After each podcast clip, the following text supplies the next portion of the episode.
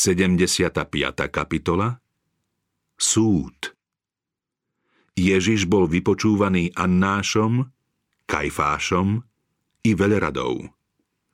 Všetci ho odsúdili na smrť. Ježiša viedli cez potok Kidrón okolo záhrad a olivových hájov a nakoniec tichými ulicami spiaceho mesta. Bolo po noci, keď hlučný dav, ktorý sprevádzal Krista, príšerne rušil svojim krikom nočný pokoj. Spútaný a ostro sledovaný spasiteľ šiel len pomaly. Jeho prenasledovatelia však náhlili, aby boli s ním čím skôr v paláci Annáša, bývalého najvyššieho kňaza. Annáš bol hlavou úradujúcej kňazskej rodiny a ľud ho z úcty k jeho veku uznával za najvyššieho kňaza. Židia vyhľadávali jeho rady a poslúchali ich ako Boží hlas. On prvý musí vidieť Ježiša ako zajadca kňazskej moci. On musí byť pri výsluchu tohto väzňa, aby jazda menej skúsený Kajfáš nezmaril ich zámer – pri tejto príležitosti musia využiť jeho schopnosti, jeho vynaliezavosť, bystrý postreh a úskočnosť, lebo Kristovo odsúdenie treba za každú cenu zabezpečiť. Formálne mala Krista vypočúvať veľrada, no pred Annášom šlo o predbežný výsluch. Veľrada podliehala pod rímsku právomoc a nemohla vynášať rozsudok smrti. Väzňa mohla len vypočuť a rozhodnutie museli potvrdiť rímske úrady. Proti Kristovi bolo treba vzniesť obvinenie tak, aby v ňom aj rímska moc videla zločinca. Na obvinenie bol potrebný dôvod, pre ktorý by ho mohli odsúdiť aj Židia. Nejedného z kňazov a popredných mužov Kristovo učenie síce presvedčilo – no báli sa ho vyznať zo strachu pred vylúčením z rady. Kňazi si dobre pamätali Nikodémovú otázku. Odsúdi náš zákon človeka skôr, ako by ho vypočul a zistil, čo urobil? Táto otázka uviedla radu na určitý čas do rozpakov a prekazila jej plány. Jozef z Arimatie ani Nikodém nemali byť pozvaní na zasadanie rady, ale boli tu iní, ktorí sa mohli odvážiť zastať sa spravodlivosti. Výsluch však treba usmerňovať tak, aby členov Vejrady zjednotil proti Kristovi. Kňazom šlo predovšetkým o dvojaké obvinenie. Ak sa im podarí označiť ho za rúhača, potom ho odsúdi ľud – ak dokážu, že pripravoval vzburu, odsúdia ho aj Rimania. Annášovi šlo predovšetkým o toto druhé obvinenie. Bol zvedavý na jeho učeníkov i učenie v nádeji, že väzeň povie niečo, o čo by sa v žalobe mohol oprieť. Chcel od neho počuť nejaký výrok, z ktorého by sa dalo usúdiť, že mu šlo o tajné zoskupenie ľudí, ktorí chceli založiť nové kráľovstvo. Kňazi ho potom mohli vydať Rimanom ako rušiteľa pokoja a podnecovateľa povstania. Kristus čítal zámery kňazov ako v otvorenej knihe. Ako by poznal najtajnejšie záhyby duše svojho vyšetrovateľa, odmietol obvinenie, že by medzi ním a jeho nasledovníkmi boli nejaké tajné zväzky, alebo že ich zhromažďoval skryte, aby zatajil svoje plány. V jeho zámeroch a učení nebolo nejaké tajomstvo. Odpovedal, ja som verejne hovoril svetu. Vždy som učil v synagóge a v chráme, kde sa schádzajú všetci Židia a nič som nehovoril tajne. Spasiteľovo správanie bolo pravým opakom toho, ako si počínali jeho žalobcovia. Celé mesiace ho sledovali, aby ho mohli pristihnúť a postaviť pred tajný súd, kde by krivoprísažne dosiahli to, čo by poctivo nebolo možné. Teraz uskutočňovali svoj zámer. Patrilo predsa k ich spôsobom, že ho spolu s davom prepadli o polnoci, že ho vysmievali a tupili skôr, než bol odsúdený, ba ešte skôr, ako bol obvinený. Ježiš by si tak nikdy nepočínal. Kňazi a poprední muži svojim správaním prestupovali zákon. Podľa ich pravidiel sa malo s každým človekom zaobchádzať ako s nevinným dovtedy, kým mu vina nebola dokázaná. Kňazov teda odsudzovali ich vlastné zákony. Ježiš povedal vyšetrujúcemu, prečo sa ma pýtaš? Neposielali kňazi a poprední muži svojich špehov, aby pozorovali každý jeho pohyb a sledovali každé jeho slovo – Neboli jazda títo pozorovatelia v každom zhromaždení ľudu a neupozorňovali kňazov na všetko, čo hlásal a konal? Ježiš povedal, opýtaj sa tých, ktorí počuli, čo som im hovoril. Oni vedia, čo som hovoril. Táto rozhodná odpoveď Annáša umlčala.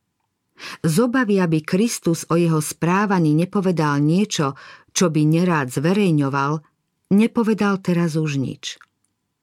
Jeden z jeho úradníkov, rozhnevaný nad umlčaním Annáša, udrel Ježiša do tváre a povedal Tak odpovedáš veľkňazovi?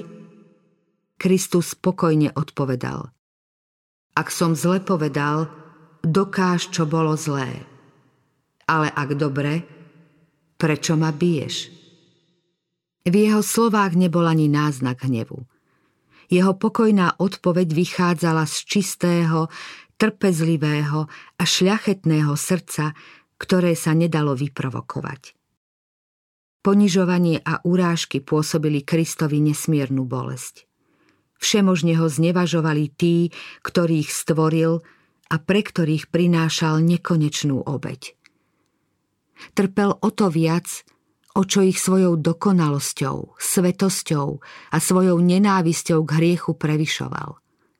Znášal utrpenie z rúk nepriateľov, prinášal ustavičnú obeď. Protivilo sa mu byť obklopený ľuďmi, ktorých ovláda Satan.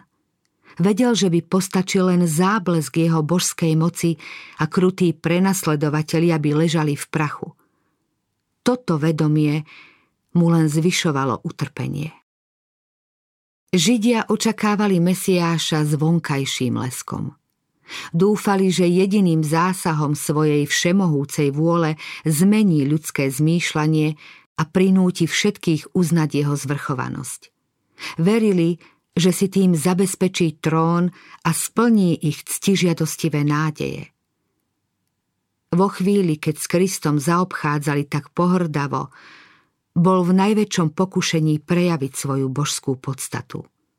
Slovom či pohľadom mohol donútiť svojich prenasledovateľov, aby ho uznali za pána všetkých pánov, kráľov a vládcov, kňazov i chrámu. Zachovať si však dobrovoľne postoj jedného z nás patrilo k tvrdým skúškam jeho pozemského života. Nebeskí anieli sledovali všetko, čo sa dialo proti ich milovanému veliteľovi. Chceli vyslobodiť Krista. Pod Božím vedením majú nesmiernu moc. Na Kristov príkaz vyhladili 185 tisíc mužov nepriateľskej asýrskej armády za jedinú noc. Ako ľahko mohli títo anieli pri pohľade na Kristovo utrpenie prejaviť svoje rozhorčenie podobným zásahom voči Božím nepriateľom. Nemali však na to príkaz. Ten, ktorý mohol zničiť svojich protivníkov, znášal ich krutosť. Z lásky k svojmu otcovi a podľa svojho sľubu, ktorý dal ešte pred založením sveta, že ponesie ľudský hriech, trpel bez reptania surové zaobchádzanie zo strany tých, ktorých prišiel spasiť. Súčasťou jeho poslania na zemi bolo znášať všetky urážky a krivdy, ktoré mu ľudia pripravia. Jediná nádej sveta spočívala v tom, že ochotne vytrpí všetko, čo mu ľudské ruky a srdcia môžu spôsobiť. Kristus nepovedal nič také, čo by poslúžilo jeho žalobcom ako zámienka. Napriek tomu ho spútali na znamenie, že je odsúdený. Musí však ísť aspoň o zdanie spravodlivosti. Bolo treba, aby zákonnosť bola aspoň navonok zachovaná. Vrchnosť sa snažila všetko urýchliť – Vedela, čo Ježiš pre ľud znamenal a bála sa rozšíriť správu o jeho uväznení. Hrozilo, že by sa niekto mohol pokúsiť vyslobodiť ho. Keby sa však vyšetrovanie a rozsudok nevykonali naraz, bolo by treba všetko o týždeň odložiť kvôli veľkonočným sviatkom. To by mohlo zmariť ich plány. Uvedomili si, že odsúdenie Ježiša závisí najmä od búrlivej nálady davu, medzi ktorým bolo mnoho jeruzalemskej spodiny. Keby sa všetko odložilo o týždeň, opadlo by napätie a mohol by nastať zvrat. Väčšina ľudu by sa postavila za Krista. Mnohí by ho obhajovali a poukázali na jeho mocné skutky. Tým by sa podnietil všeobecný odpor proti veľrade – Ľudia by odsúdili ich postup. Ježiš by bol oslobodený a zástupy by ho uctievali. Kňazi a poprední muži sa preto rozhodli, že skôr než zámer oznámia, Ježiša vydajú Rímanom. Predovšetkým bolo treba nájsť obvinenie. Dosiaľ však nič nenašli. Annáš rozkázal odviezť Ježiša ku Kajfášovi. Kaifáš patril k Saducejom, medzi ktorými boli aj Ježišovi úhlavní nepriatelia. Hoci Kaifáš nemal toľko odvahy, bol práve taký prísny, bezcitný a bezohľadný ako Annáš. Všemožne sa snažil Ježiša odstrániť. Bolo už síce včasné ráno, no bola ešte tma. Vo svetle pochodní a lámp sa blížili ozbrojenci aj s väzňom k palácu najvyššieho kňaza. Keď sa schádzali členovia veľrady, Annáš s Kajfášom bezvýsledne vypočúvali Ježiša. Pred veľradou Keď sa rada zišla v súdnej sieni, Kajfáš zasadol na popredné miesto – po oboch stranách boli sudcovia a procesom zvlášť zaujatí jednotlivci. Rímsky vojaci stáli nedaleko veľkňazského trónu. Pred ním stál Ježiš. Na neho sa upierali pohľady zástupu. Vládlo všeobecné napätie. Z celého davu bol len on pokojný a vážny ako by ovzdušie okolo neho bolo posvetné. Kajfáš hľadel na Ježiša ako na svojho súpera. Ľud bol nedočkavý, chcel počuť spasiteľa. Zdalo sa, že je ochotný prijať jeho učenie. Podnietilo to prudkú žiarlivosť veľkňaza. Keď sa však Kajfáš na obžalovaného podíval, musel obdivovať jeho ušľachtilé a dôstojné správanie – ako by ho vnútorný hlas presviečal, že tento človek patrí Bohu. Túto myšlienku však i hneď s pohrdaním zahnal. Posmešne a povýšene žiadal Ježiša, aby mu predviedol niektorý zo svojich mocných zázrakov. Spasiteľ akoby tieto slová ani nepočul. Ľud porovnával podráždenosť a zlomyselnosť Annáša a Kajfáša s Ježišovým pokojným a vznešeným správaním. Dokonca aj tento pomílený zástup sa pýtal, možno tohto božského človeka odsúdiť ako zločinca? Kajfáš pozoroval silu Ježišovho vplyvu a urýchlil výsluch. Ježišovi nepriatelia boli veľmi zmetení. Radi by ho odsúdili, no nevedeli ako. Členovia rady sa delili na saducejov a farizejov. Vzájomne sa nenávideli a preli. O niektorých sporných otázkach kvôli pokoju radšej spolu ani nehovorili. Ježiš mohol niekoľkými slovami roznietiť ich vzájomné predsudky a tým odvrátiť ich hnev od seba. Kajfáš to vedel a chcel sa vyhnúť napätiu. Mnohí svetkovia mohli potvrdiť, že Kristus obviňoval kňazov a zákonníkov, že ich nazval pokrytcami a vrahmi, ale nebolo žiadúce použiť toto svedectvo. Saduceji pri ostrých hádkach s farizejmi používali podobné slová. Také svedectvo by Urimanov nezavážilo, lebo sami nemali radi farizejskú nadutosť. Bolo dosť dôkazov, že Ježiš nedbal na židovské tradície a neúctivo sa vyjadroval o mnohých ich nariadeniach. Ale v otázke tradície sa farizei a saduceji rozchádzali. Rímania by preto ani tento dôkaz neuznali. Kristovi nepriatelia sa neodvažovali obviniť ho z prestupovania soboty, pretože dôkladné preskúmanie by totiž mohlo dokázať, o aké dielo šlo. V prípadoch zázračného uzdravenia by zámer kňazov bol zmarený. Falošné svedectvá Podplatení falošní svetkovia mali žalovať na Ježiša, že podnecoval vzburu a chcel zriadiť separátnu vládu. No ich svedectvo bolo priezračne zmetené a protirečivé. Pri výsluchu vyvracali vlastné výpovede.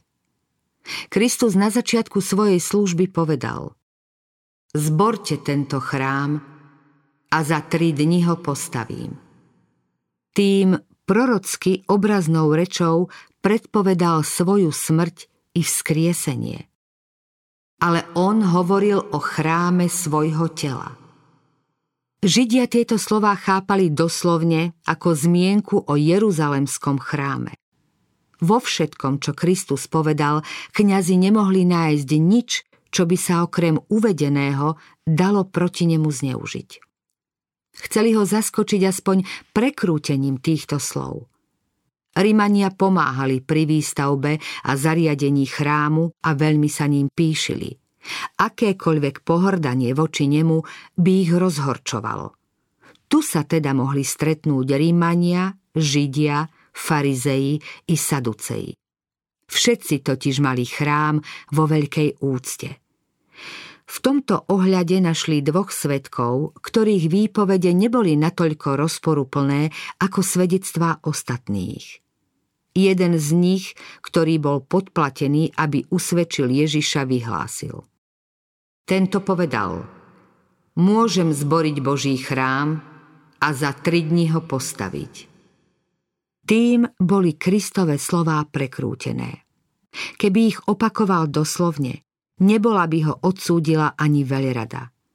Keby Ježiš bol len človekom, ako to tvrdili Židia, jeho tvrdenie mohli na najvýš pokladať za prejav nerozvážneho vystatovania, nie však za rúhanie.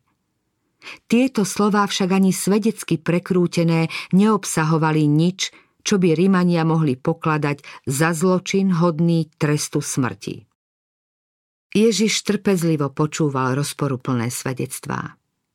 Ani slovom sa nebránil. Nakoniec boli aj sami jeho žalobcovia odhalení, zmetení a rozúrení. Výsluch neviedol k ničomu. Zdalo sa, že ich nástrahy sú márne. Kajfáš bol zúfalý. Zostávalo jediné. Krista treba donútiť, aby sa odsúdil sám. Rozhnevaný veľkňaz povstal zo súdneho stolca, hlasom i správaním jasne naznačoval, že keby mohol, obžalovaného by najradšej zabil. Zvolal, nič neodpovedáš na to, čo títo svedčia proti tebe. Ježiš mlčal. Strápený pokorne trpel a neotvoril ústa ako baránok vedený na zabitie a neotvoril ústa ako ovca, ktorá umlkne pred svojimi strihačmi. Kajfášova otázka Nakoniec Kajfáš zodvihol pravicu k nebu a prísažne oslovil Ježiša. Zaprisahám ťa na živého Boha, aby si nám povedal, či si Ty, Kristus, Boží syn. Na túto výzvu Kristus už nemohol neprehovoriť. Bol čas mlčať, ale tiež čas hovoriť. Neprehovoril, kým sa ho veľkňaz priamo nespýtal. Vedel, že odpovedať teraz by znamenalo istú smrť. Ale touto výzvou sa na neho obracal hlavný, uznávaný predstaviteľ národa, a to v mene Najvyššieho. Kristus pamätal na patričnú úctu k zákonu. Okrem toho šlo o jeho osobný vzťah k Otcovi. Musí jasne potvrdiť svoju podstatu i poslanie. Ježiš povedal svojim učeníkom Každého, kto mňa vyzná pred ľuďmi, vyznám i ja pred svojim Otcom, ktorý je v nebesiach. Teraz to na vlastnom príklade potvrdil. Každé ucho napeto počúvalo a každé oko sledovalo jeho tvár, keď odvetil. Ty si povedal. Akoby nebeské svetlo osvecovalo jeho bledú tvár, keď dodal Ale hovorím vám, Odteraz uvidíte syna človeka sedieť po pravici moci a prichádzať na nebeských oblakoch. Kristovým ľudským zjavom presvitol záblesk jeho božskej podstaty. Veľkňa sa zachvel pred spasiteľovým prenikavým pohľadom. Tento pohľad akoby čítal jeho najskrytejšie myšlienky a spaľoval mu srdce – do smrti už nezabudol na tento výraz očí prenasledovaného Božieho syna. Ježiš povedal, odteraz uvidíte syna človeka sedieť po pravici moci a prichádzať na nebeských oblakoch. Týmito slovami vyjadril Kristus pravý opak toho, čo sa práve dialo. On, pán života a slávy, bude sedieť po Božej pravici. Bude sudcom celej zeme a proti jeho rozhodnutiu nebude odvolania. Vtedy sa všetko tajné zjaví vo svetle Božej tváre a každý človek bude súdený podľa svojich skutkov. Kristové slová veľkňaza pobúrili – pre Kaifáša bolo strašné pomyslieť, že bude vzkriesenie mŕtvych, keď všetci budú stáť pred Božím súdom a odplatu dostanú podľa svojich skutkov. Nechcel veriť, že v budúcnosti má byť súdený podľa svojich činov. V hlave sa mu premietali scény posledného súdu. Z hrobov videl vstávať mŕtvych, ktorých skryté skutky pokladal za väčšné tajomstvo – Zdalo sa mu, že sám stojí pred väčšným sudcom. Jeho prenikavému pohľadu nič neuniká, lebo presvecuje všetky zdanlivé tajomstvá. Odsúdenie Predstava pominula.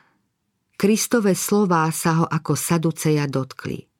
Kaifáš popieral učenie o vzkriesení, o súde a o budúcom živote – Posadla ho priam diabolská zloba. Má mu tento väzeň búrať jeho najobľúbenejšie predstavy? V predstieranom rozhorčení si roztrhol pred ľudom rúcho a žiadal, aby obvinený bol bez ďalšieho vyšetrovania odsúdený za rúhanie. Povedal, či ešte potrebujeme svetkov? Veď ste teraz počuli rúhanie. Čo o tom súdite? A všetci ho odsúdili. K tomuto rozhodnutiu Kaifáša strhlo presvedčenie i vášeň. Sám na seba bol rozhnevaný, že uveril Kristovým slovám a namiesto toho, aby pod vplyvom pravdy roztrhol srdce a vyznal, že Ježiš je Mesiáš, radšej roztrhol svoje kňazské rúcho na znamenie rozhodného odporu. Tento čin mal hlboký význam. Kajfáš si ho ani neuvedomoval. Skutkom, ktorým chcel ovplyvniť sudcov a zabezpečiť Kristovo odsúdenie, veľkňaz odsúdil sám seba. Podľa Božieho zákona stratil právo byť kňazom. Vyriekol tým trest smrti nad sebou. Veľkňaz si nesmel roztrhnúť rúcho. Levický zákon to zakazoval pod trestom smrti. Kňaz si za nejakých okolností a pri nejakej príležitosti nesmel roztrhnúť rúcho. Židia si zvykli roztrhnúť rúcho pri smrti priateľa, no pre kňaza to neplatilo. Kristus dal kedysi o tom ústami Mojžiša výslovný príkaz. Všetko, čo nosil kňaz, muselo byť neporušené a bez kazu. Skvostné obradné rúcha predstavovali povahu slávneho vzoru Ježiša Krista. Boh mohol prijať len prejav dokonalosti, a to vo všetkom. V obliekaní, správaní, v reči i v myslení. On je svetý a jeho pozemská služba musí zvýrazňovať jeho slávu a dokonalosť. Len dokonalosť mohla náležite vystihnúť svetosť Božej služby. Smrteľný človek si mohol roztrhnúť srdce ako prejav skrúšenosti a pokory ducha. Boh si to cenil. Kňazské rúcho sa však trhať nesmelo, ak sa zmysel nebeských vecí nemal znevážiť. Veľkňaz, ktorý sa odvážil v roztrhnutom rúchu vstúpiť do svetine a konať službu, pokladal sa za odpadlíka. Roztrhnutím rúcha sa zriekol svojho zástupného poslania. Boh ho už nemohol uznať za kňaza. Kajfášov čin bol prejavom ľudskej vášne a nedokonalosti. Roztrhnutím svojho rúcha Kajfáš potupil Boží zákon a správal sa podľa ľudských tradícií.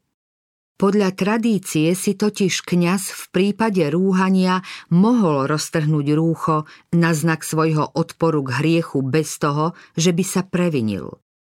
Boží zákon tu teda nahradilo ľudské ustanovenie. Ľud pozorne sledoval každý pohyb veľkňaza a Kajfáš chcel svojim činom predviesť, aký je zbožný. Skutkom, ktorý mal byť obžalobou Krista, potupil však toho, o ktorom Boh povedal. Moje meno je v ňom. Hoci sám bol pod Božím odsúdením, súdil Krista ako rúhača. Kajfáš roztrhnutím rúcha znázornil ďalší postoj židovského národa ako celku voči Bohu. Kedy si vyvolený Boží ľud sa odvracal od Boha a začal sa mu odsudzovať. Keď Kristus na kríži zvolal Dokonané je a chrámová opona sa roztrhla na dvoje, svetý strážca oznámil, že židovský ľud zavrhol toho, ktorý bol obsahom všetkých jeho symbolov, podstatou všetkých predobrazov. Izrael bol odlúčený od Boha. Potom si mohol Kaifáš právom roztrhnúť kňazské rúcho, ktoré znamenalo, že zastupuje hlavného veľkňaza, lebo už nemalo význam ani pre neho, ani pre ľud mohol si roztrhnúť rúcho v hrôze nad sebou i nad národom. Veľrada rozhodla, že Ježiš si zaslúhuje smrť, no bolo v rozpore so židovským zákonom vypočúvať väzňov v noci. Platný rozsudok mohla vyniesť len za denného svetla plne zastúpená rada.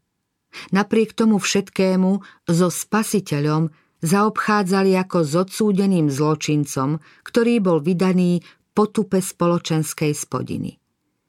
Okolo veľkňazského paláca bolo otvorené nádvorie, kde sa zhromaždilo vojsko a dav. Týmto nádvorím viedli Ježiša na strážnicu, pričom zo všetkých strán musel vypočuť výsmešné obviňovanie, že sa vyhlásil za Božieho syna.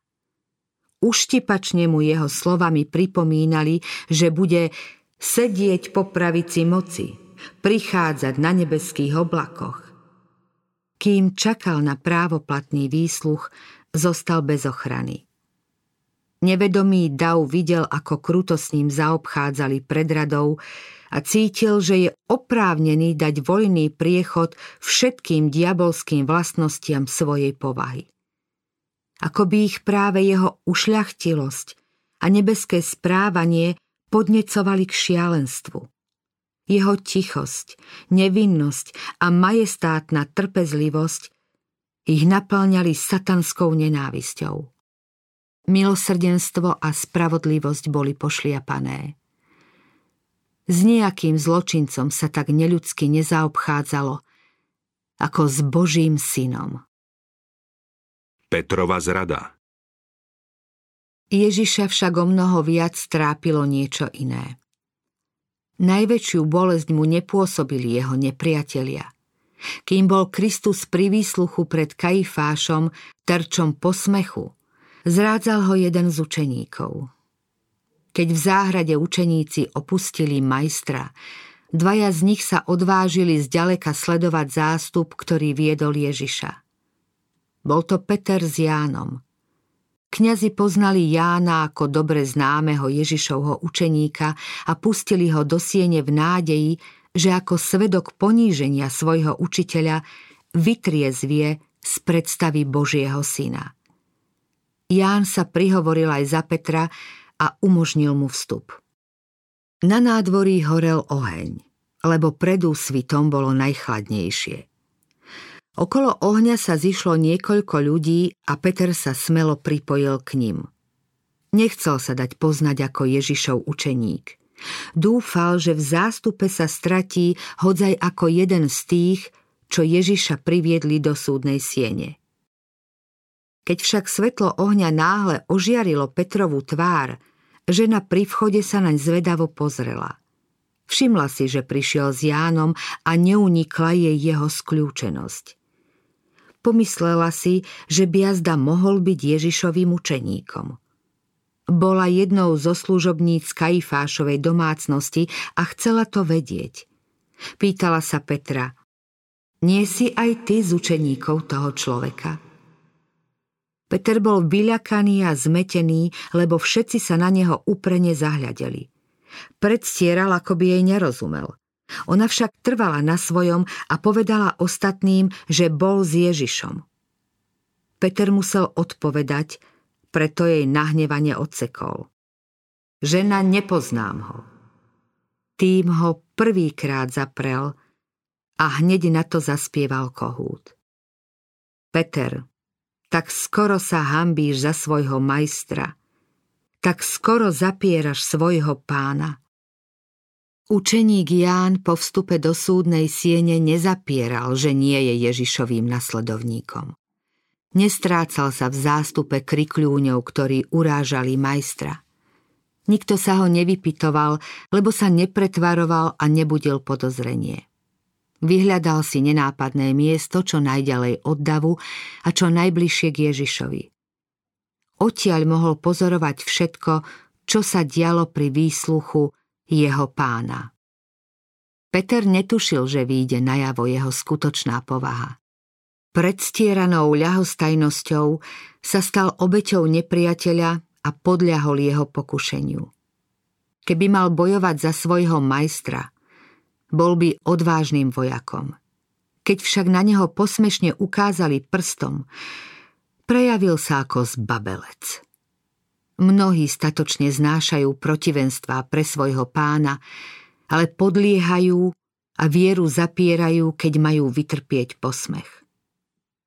V spoločnosti tých, ktorým by sa mali vyhnúť, sú na ceste pokušenia. Priamo vyzývajú nepriateľa, aby ich pokúšal a potom povedia a urobia to, čím by sa za iných okolností nikdy neprevinili. Kristov učeník, ktorý dnes pod hrozbou utrpenia alebo výčitiek zatajuje svoju vieru, zapiera vlastne svojho pána práve tak, ako ho v súdnej sieni zaprel Peter. Peter sa tváril, ako by ho výsluch Krista nezaujímal. V skutočnosti však trpel, že jeho pán musí znášať také trpké urážky a potupu. Okrem toho bol prekvapený a rozhnevaný nad tým, že pán tak ochotne všetko nesie a tým ponižuje nielen seba, ale aj svojich nasledovníkov. V snahe zatajiť svoje myšlienky pripojil sa k nemiestnemu výsmechu zo strany Ježišových prenasledovateľov. Tváril sa však neprirodzene. Klamal, chcel hovoriť nezaujato, no nemohol zatajiť rozhorčenie nad znevažovaním svojho majstra. Druhý krát obrátil pozornosť na seba a znova bol obvinený, že je Ježišovým nasledovníkom. Peter teraz s prísahou vyhlásil Nepoznám toho človeka. Mal však ešte ďalšiu možnosť. Po hodine mu jeden z veľkňazových služobníkov, príbuzný toho, ktorému Peter uťal ucho, povedal A nevidel som ťa s ním v záhrade? Veru, že si jeden z nich – veď si Galilejčan. Na to sa Peter rozhorčil. Ježišovi učeníci sa vyznačovali nápadnou čistotou reči a aby ich Peter zmiatol a ospravedlnil svoju pretvárku, zaklínaním a prisahaním zaprel svojho pána. Kohút opäť zaspieval. Peter to počul a pripomenul si Ježišove slová. Skôr ako kohút dvakrát zaspieva, ty ma tri razy zaprieš. Petrovi ešte neuschlo na perách ponižujúce zaklínanie a v ušiach doznieval prenikavý spev kohúta, keď sa v súdnej sieni spasiteľ odvrátil od rozhnevaných sudcov a pozrel sa na svojho úbohého učeníka. Peter sa tiež pozrel na svojho majstra, a pohľady sa im stretli. V ušľachtilej tvári spasiteľa čítal hlbokú ľútosť a zármutok. No nie hnev. Keď Peter videl tú bledú, strápenú tvár, chvejúce sa pery, pohľad plný súcitu a odpustenia, ako by mu srdce zasiahol šíp. Ozvalo sa svedomie. Prebrala sa pamäť – Peter si spomenul na to, čo ešte pred niekoľkými hodinami slúbil, že pôjde so svojím pánom aj do vezenia, ba hodzaj na smrť. Spomenul si na svoj žiaľ, keď mu spasiteľ vo vrchnej sieni povedal, že tej noci zaprie svojho pána. Peter práve vyhlásil, že Ježiša nepozná a teraz si uvedomuje, ako dobrého pán pozná, a ako spoľahlivo rozpoznal v jeho srdci faloš, o ktorej ani sám učeník nevedel. Spomienky mu vírili hlavou. Pripomínal si spasiteľovo milosrdenstvo, jeho láskavosť a zhovievavosť, vľúdnosť i trpezlivosť k blúdiacim učeníkom. Pripomenul si napomenutie. Šimon, Šimon, hľa, Satan si vás vyžiadal, aby vás preosial ako pšenicu. Ale ja som prosil za teba, aby tvoja viera nezanikla. S hrôzou si uvedomoval svoju nevďačnosť, faloš a zradnosť. Znova sa pozrel na svojho majstra a v tom videl, ako ho niekto udrel do tváre. Peter to nevydržal a so zlomeným srdcom sa náhlil z tohto miesta preč. Utekal do temnej samoty. Nevedel a ani nedbal kam. Nakoniec sa ocitol v Gecemane. Živo si predstavil, čo sa tu pred niekoľkými hodinami udialo.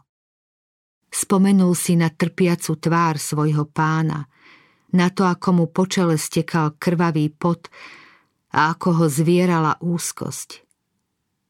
Trpko spomínal, ako Ježiš plakal a osamelo zápasil na modlitbách, kým tí, čo ho mali v hodine skúšky podopierať, spali. Prišlo mu na myseľ majstrovo vážne napomenutie. Bdejte a modlite sa, aby ste neupadli do pokušenia. Opäť sa v duchu vrátil do súdnej siene. Bolestne si uvedomoval, že poníženému a zmučenému spasiteľovi zasadil ten najtvrdší úder. Peter padol na tvár tam, kde Ježiš v mukách vylieval otcovi svoju dušu a najradšej by bol zomrel. Keď Ježiš nabádal učeníkov k bdelosti a modlitbe, Peter spal a tým pripravoval pôdu pre svoje veľké zlyhanie. Svojou ospalosťou sa v kritickej chvíli všetci učeníci pripravili o významné požehnanie. Kristus poznal tú mučivú skúšku, ktorou budú musieť prejsť. Vedel, ako im Satan ochromí zmysly, aby neboli pripravení na to, čo sa stane. Preto ich varoval. Keby boli bdeli v záhrade a modlili sa, Peter by sa nebol spoliehal na svoje chabé sily nebol by zaprel svojho pána. Keby učeníci boli bdeli s Kristom v jeho trízni, mohli byť pripravení znášať aj jeho utrpenie na kríži. Aspoň čiastočne by boli pochopili hĺbku jeho úzkosti. Mohli si pripomenúť všetko, čo im o svojom utrpení, smrti a vzkriesení povedal. V temnote najmučivejšej chvíle im mohlo niekoľko lúčov nádeje presvietiť tmu a posilniť ich vieru. Znovu pred veľradou. Len čo sa rozhodnilo, opäť sa zišla veľrada a Ježiš bol privedený do súdnej siene. Povedal, že je Boží syn a členovia rady na základe jeho slov pripravili obvinenie proti nemu. Nemohli ho však odsúdiť, lebo mnohí z nich sa nezúčastnili nočného výsluchu a nepočuli jeho slová. Dobre vedeli, že rímsky súd v nich nenašiel nič, čo by zasluhovalo smrť.